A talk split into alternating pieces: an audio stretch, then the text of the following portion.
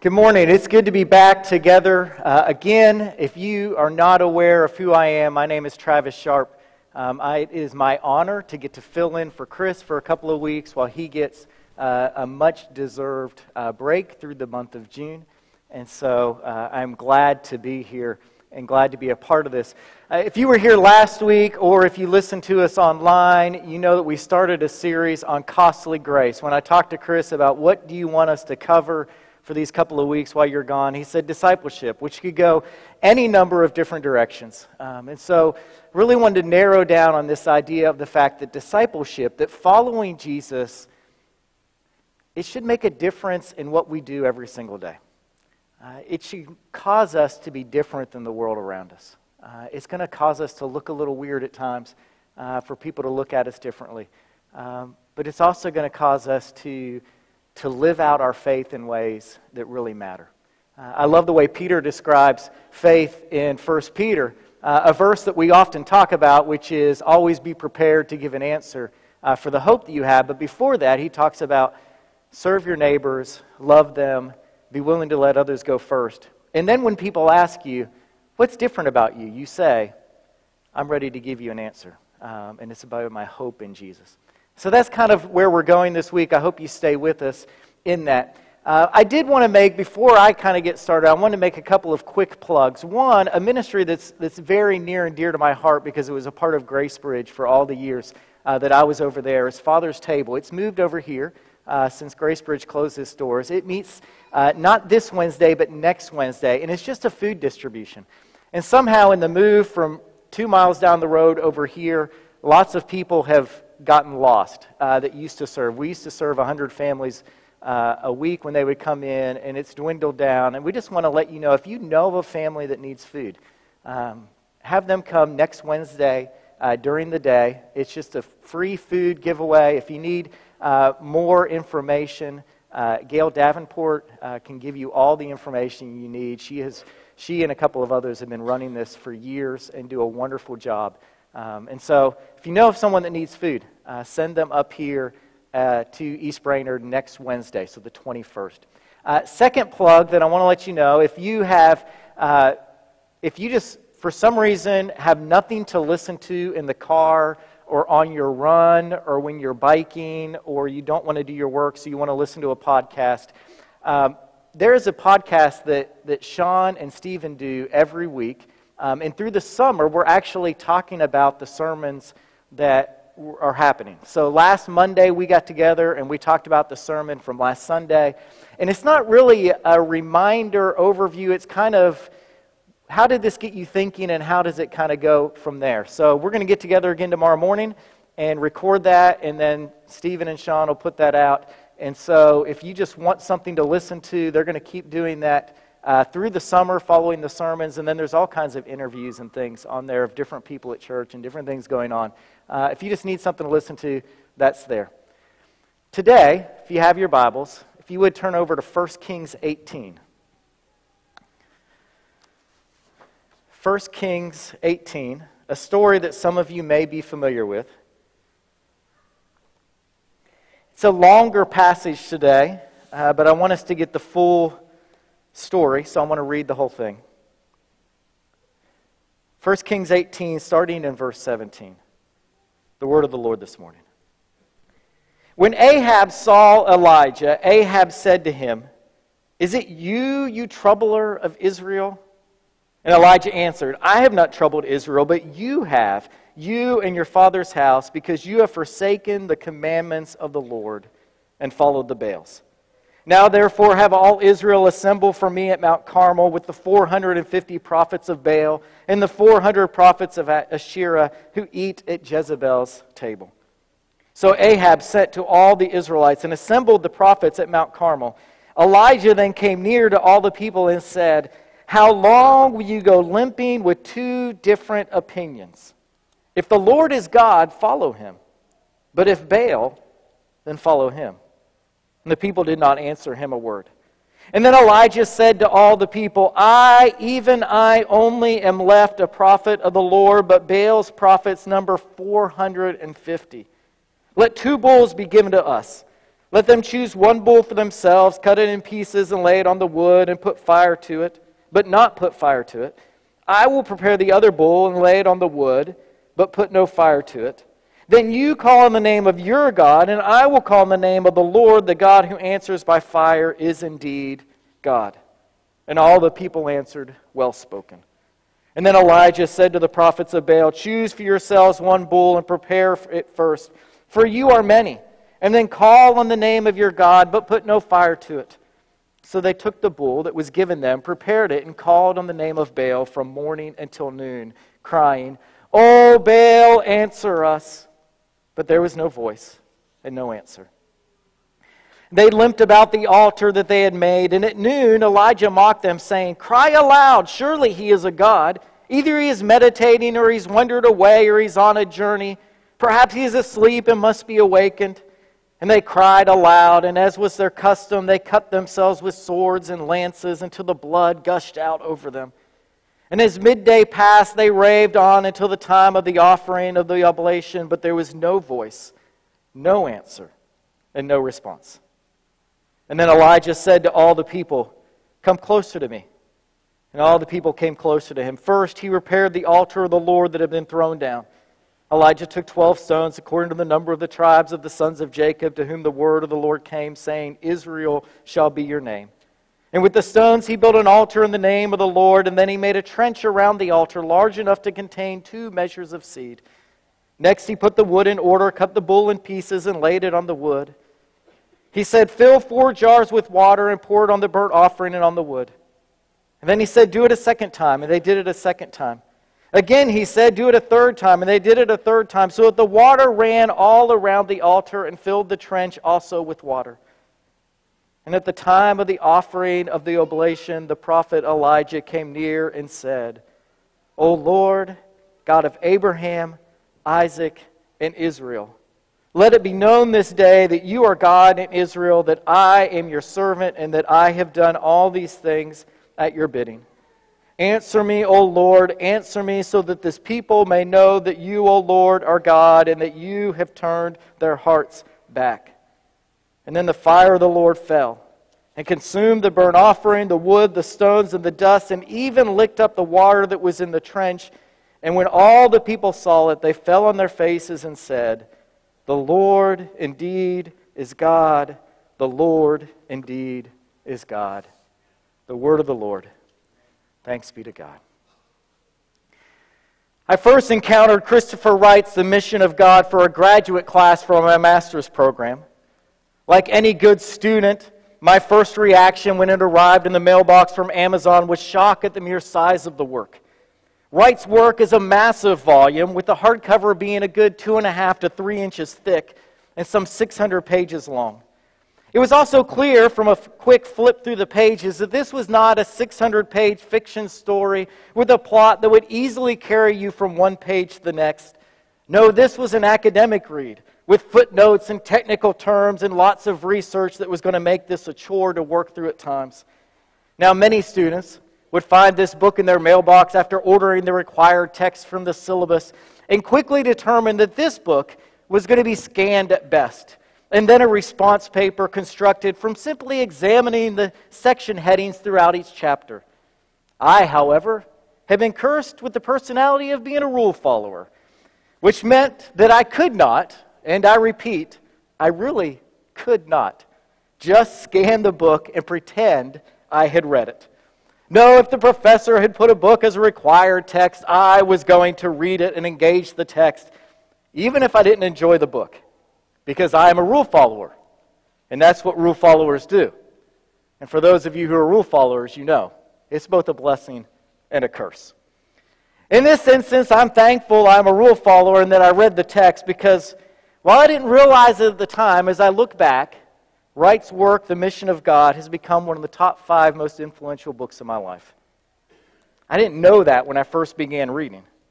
I didn't know this book would help shape the way I see God and God's role in the world. All I knew is I had a daunting task of trying to digest 600 pages of scholarly work and then be prepared to write a response essay as well as discuss the work in class. I must admit, the first few chapters were catching my attention, and I was enjoying the read so far. Sure, there was some technical prose that at times got dull, but mostly the information was making sense. As Wright was trying to explain God's mission in the world and God's overall plan for the creation. But then I flipped over to chapter 5, and the title was discouraging and seemed pointless. Wright had hinted this chapter was coming, but now that I was here, how could I go on? Like the moment in your daily Bible reading as you're trying to read the Bible in the year and you hit Leviticus and you think the title alone is enough to make you want to give up reading the text. That's the way I felt when I flipped the page and read the title of chapter 5 The Living God Confronts Idolatry. Really? An entire chapter about idolatry? This doesn't even seem relevant to my life. I've never been tempted to bow down to an idol. I don't have a secret idol stashed in my house somewhere in an inner sanctum of holiness, of worship. When I visited the Parthenon in Nashville or I've been at ancient temples in other parts of the world, it's never crossed my mind to bow down to the gods. I get it. Idolatry was a big deal in the Old Testament and even the New Testament. Those were ancient, uneducated times. They hadn't studied science or the universe. They had no understanding of how things actually worked in the world. But we've gone through modernism. We've experienced the scientific revolution. We know idols are merely rock and stone. So, why do I need to read 60 pages about how the living God confronts idolatry? There's no way this is relevant to my life. And uh, maybe there's some backwoods place in the mountains of South America or in the back jungles of Africa in which some small tribe still bows down to idols. But in America, in the West, in our postmodern, highly educated environment, no one actually thinks idols are real. Do they? We had a magnet on our refrigerator growing up that had a formative impression on me, even though it was never really talked about and my own parents have long forgotten it even existed. Yet it was there every day, staring me in the eyes as I went for another glass of milk or grabbed the jelly for peanut butter and jelly sandwich. It had a classic late 70s, early 80s design, utilizing a yellow and brown color scheme with a decorative flowery montage. It wasn't large by any means, probably one inch by two and a half inches, but written on the magnet was Joshua 24:15. Choose this day whom you will serve. As for me and my house, we will serve the Lord. Every day. It was an unspoken reminder of who we were as a family and what was most important in our lives. Even though it wasn't written in a personalized way, I always interpreted it that way. Choose this day whom you will serve. But as for the Sharp family, we will serve the Lord. Nothing flashy, nothing in your face, just a basic declaration of where our allegiance stood. And while I assumed the words were spoken by Joshua, and I knew enough Bible history to know that Joshua is the one who helped lead the people of Israel into the promised land, I really didn't get the context of the verse. Joshua 24 is the last chapter in the book of Joshua. And in many ways, it's Joshua's farewell speech to the people.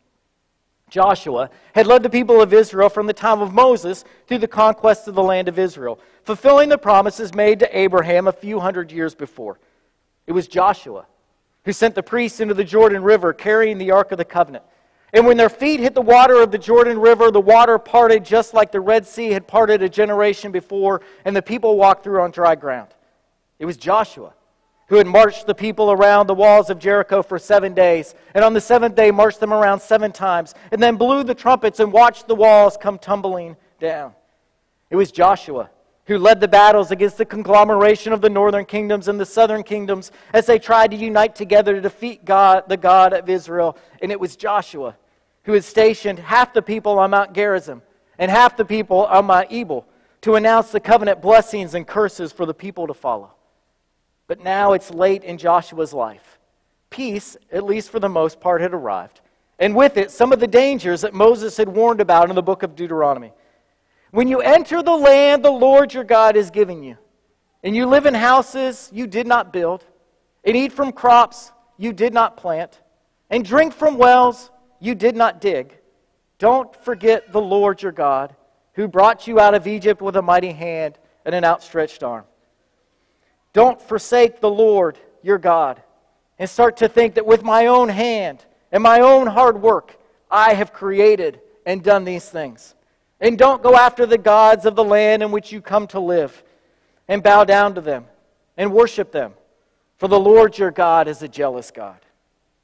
These were the fears and the warnings that Moses had expressed to the people in the book of Deuteronomy, which was Moses' farewell address to the people. And now, a generation later, Joshua nears the end of his life and the end of his time in leadership. And he's starting to see some of the fears and the warnings be realized. And so Joshua calls the communal assembly. He has the entire community come together to hear Joshua's farewell address. He reminds them of where they've been. You were slaves in Egypt, a land not your own. But God rescued you with a mighty hand and a powerful arm from Pharaoh, king of Egypt.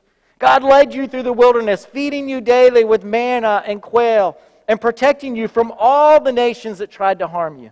The Amalekites, along with Sihon, king of Bashan, and or Sihon, king of the Amorites, and Og, king of Bashan. And then God brought you into the land in which you now live, into houses you did not build, and crops you did not plant. And God defeated the nations which were entrenched in this land, nations stronger and more powerful than you. God did this because of the promises made to your ancestors, Abraham, Isaac, and Jacob. Now I lay before you a choice. God has done this for you, but you now have a choice. You can worship the gods your ancestors worshiped beyond the river. You can worship the gods in the land in which you now live, or you can worship the Lord your God who rescued you from Egypt. You get to choose. So choose this day whom you will serve. Pick anyone you want. But I'll tell you what I'm going to do, Joshua says. As for me and my household, we're going to worship the Lord. There is no divided allegiance here. There is no wavering between two opinions. I've seen the options and I know what I will choose. I will choose the Lord. There we sat in the basement of Burton Bible Building for an afternoon session of our week long intensive class on Christian ethics. The classroom sat below ground level with some windows around the ceiling of the room that would sometimes let some light into our underground room that at times felt more like a dungeon than a classroom. A few of the ceiling tiles were missing. And while we never saw wildlife crawl out from the rafter heights, it always felt like it was a possibility. In the back corner was a closet that was always locked and housed part of the ancient heating unit that would at times kick on in the middle of class and provide a nice low rumble or hum that made it just a little bit harder to hear the professor speak. It was not the oldest classroom on campus, but it sure felt like it at times. And while I've long since forgotten the actual room number, I know that almost all of my undergrad and graduate Bible classes were housed in that room until eventually some benevolent donor felt sorry enough for us that they gave money for a new building to be built to house the Bible department. But this was before the generous donation. So there we sat in our afternoon session of a week long intensive class in our underground classroom that felt more like a dungeon than a classroom. Our professor had invited a colleague in that afternoon to share some of the things he had currently been wrestling with when it comes to trust and security and in what we depend on. We were sitting in a circle that afternoon. I remember it well. I was sitting to the right of the guest speaker. And he began by asking some very simple questions. Do you have health insurance? Do you have life insurance? Do you have a retirement fund, a, a 401k plan? Why? What ensued was an hour long, lively discussion about finances, money, savings, wide stewardship, and trust.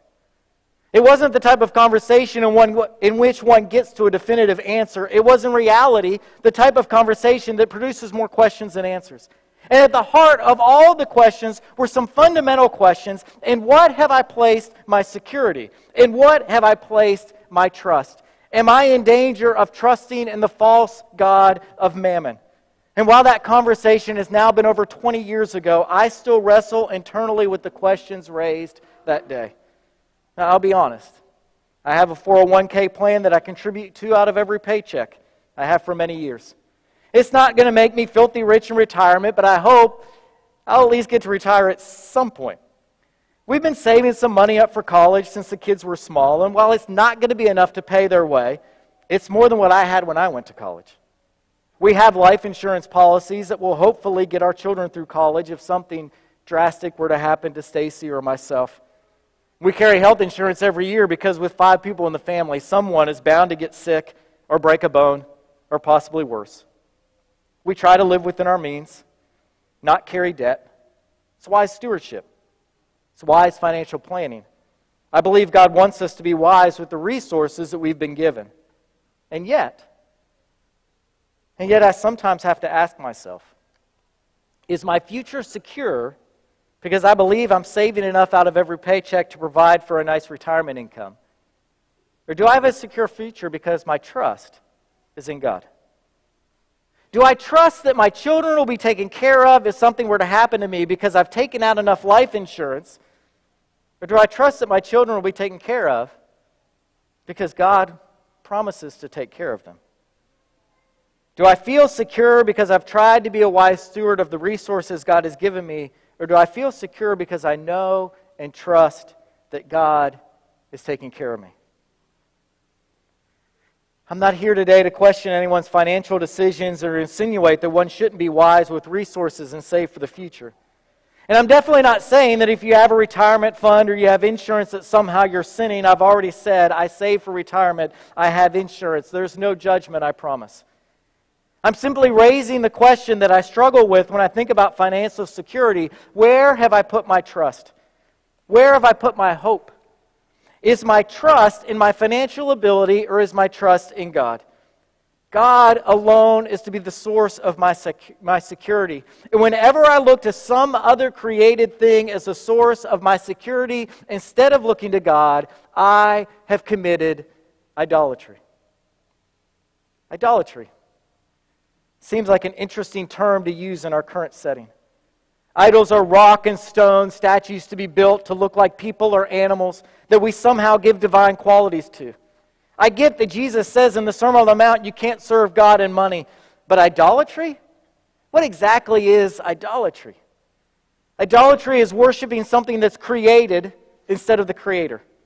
It's treating some sort of created thing as equal with God or looking to some sort of created thing for fulfillment or to make us whole. Idolatry blurs the proper lines of relationships and turns relationships upside down. Idolatry takes one's undivided attention off of God and places it on something that is not God. God is thus in competition with an idol for prominence. God is important, but of equal importance is a career or family or even objects like money and food or our marriage. In reality, idolatry is about finding our completeness outside of God and in some other thing food, career, achievement, or even self. Instead of believing the promise that God is good and is all that is needed for life, fulfillment in life is sought through some other means. Idolatry takes God off the throne and instead exalts its created things and gives created things more credit for something only God can do. As Christopher Wright says, a great reversal happens. God, who should be worshiped, becomes an object to be used. Creation, which is for our use and blessing, becomes the object of our worship. That's why idolatry now is just as dangerous, if not more so, than during the times of the Bible. In the Bible, idolatry was rock and stone and wood, easily defined and labeled as a perversion of what God desired. But today, Today, idolatry is much more subtle, found in ideologies and personal desires and family and friends and achievement and greed. Anything can become the desire of one's fulfillment because it takes one's focus off of God and places the focus on some other thing. And because God made us to be image bearers, we end up looking like the objects we worship. Because that which we spend our time with is what is most important in our lives.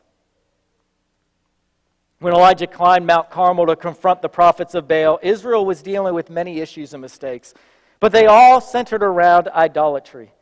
Israel was no longer fully committed to Yahweh God.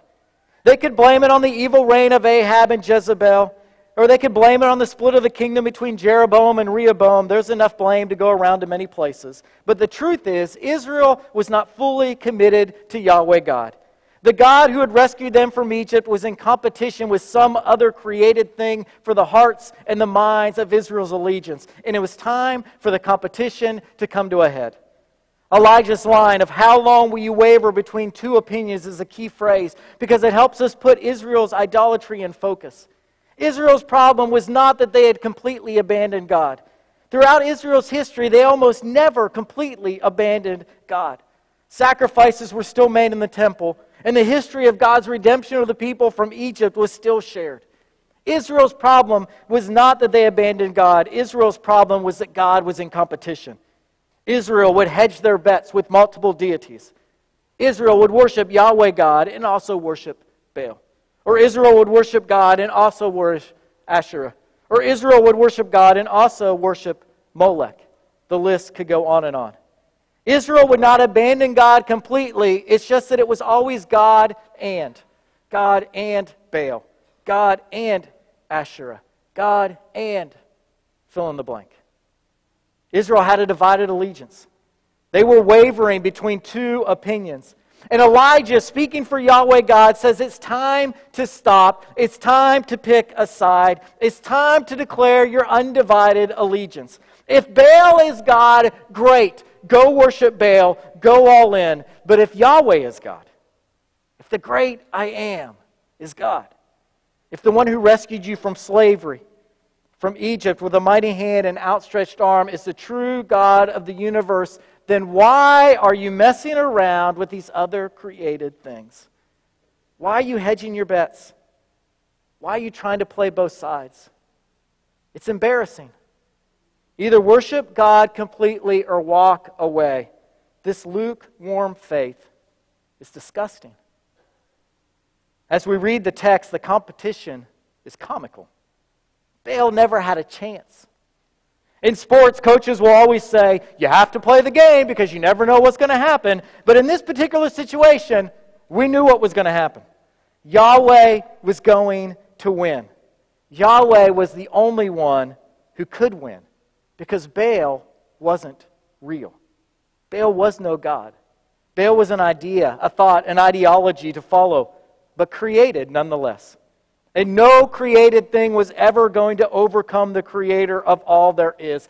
Elijah even assumes the role of the teenager in the story, taunting his opponents with little jabs.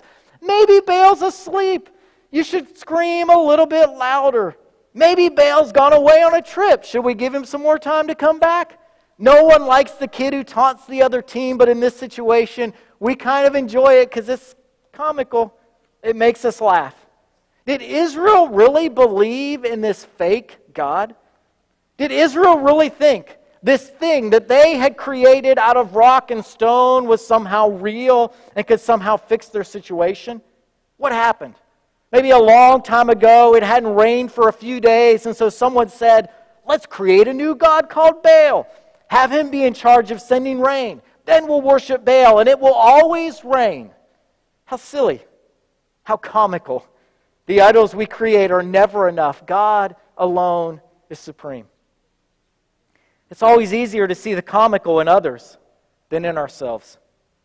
It's easy to read the story of Elijah on Mount Carmel and laugh at the false hope Israel had in placing their trust in an idol. How silly they all were. Why did they ever put God in a competition with something else? It's easy to see the idols in others. It's harder to see the idols we bow down to on a daily basis. If I could just get one more promotion, then I'd feel good about my career like I'd arrived. If I could just, if I could just find a relationship with someone I connected to, life would be happy. If I could just move into that neighborhood. If my political party could just gain control. If my marriage was just a little more fulfilling. If we had just a little more money. Life would be good. Life would feel complete. Life would be meaningful. It's easy to laugh at Israel on Mount Carmel because it allows us to not laugh at ourselves and the idols we create in the world. And if we focus on Israel's mistakes on Mount Carmel, then we can continue to assume we aren't making any mistakes. We aren't bowing down to rock and wood and stone of our own making. Well, idolatry is still real. Our idols may not be rock and stone and wood, but they're just as deadly because they put God in competition for the throne of our lives. And God refuses to share the throne. Discipleship is about undivided devotion to God. It's about putting God first in every area of our lives, and it's about smashing the idols that sometimes get in the way and try to take over dominance of our hearts. Remember, we are pursuing costly grace, which means that any idols we may have in our lives have to go. There's no waiting, there's no trying to share the throne. The idols go now. It's time to stop wavering between two opinions. The Lord alone is God. May the Lord bless you and keep you. May the Lord make his face to shine upon you and be gracious to you. May he give you peace. I don't know where you're at this morning as you come. You may have come wanting to give your life to God, uh, either in baptism or, or to be rededicated. Uh, we want to provide that opportunity. If you want to take on Christ in baptism, the waters are ready, and we would love to stay a little longer today and celebrate that with you. Uh, or if you just need prayers, uh, maybe the Spirit was speaking to you this morning. Maybe before you even arrived, or maybe through one of the songs that was sung, maybe through communion time, or maybe even by the words that were just spoken. Uh, and if you need prayers, there could be some elders in, in the back that would love to pray with you. Or seriously, grab the person beside you and just say, hey, I just need to stop for a moment and pray. Or if nothing else, use this song as a prayer uh, that you lift up to God. Uh, if you would, let's stand and sing.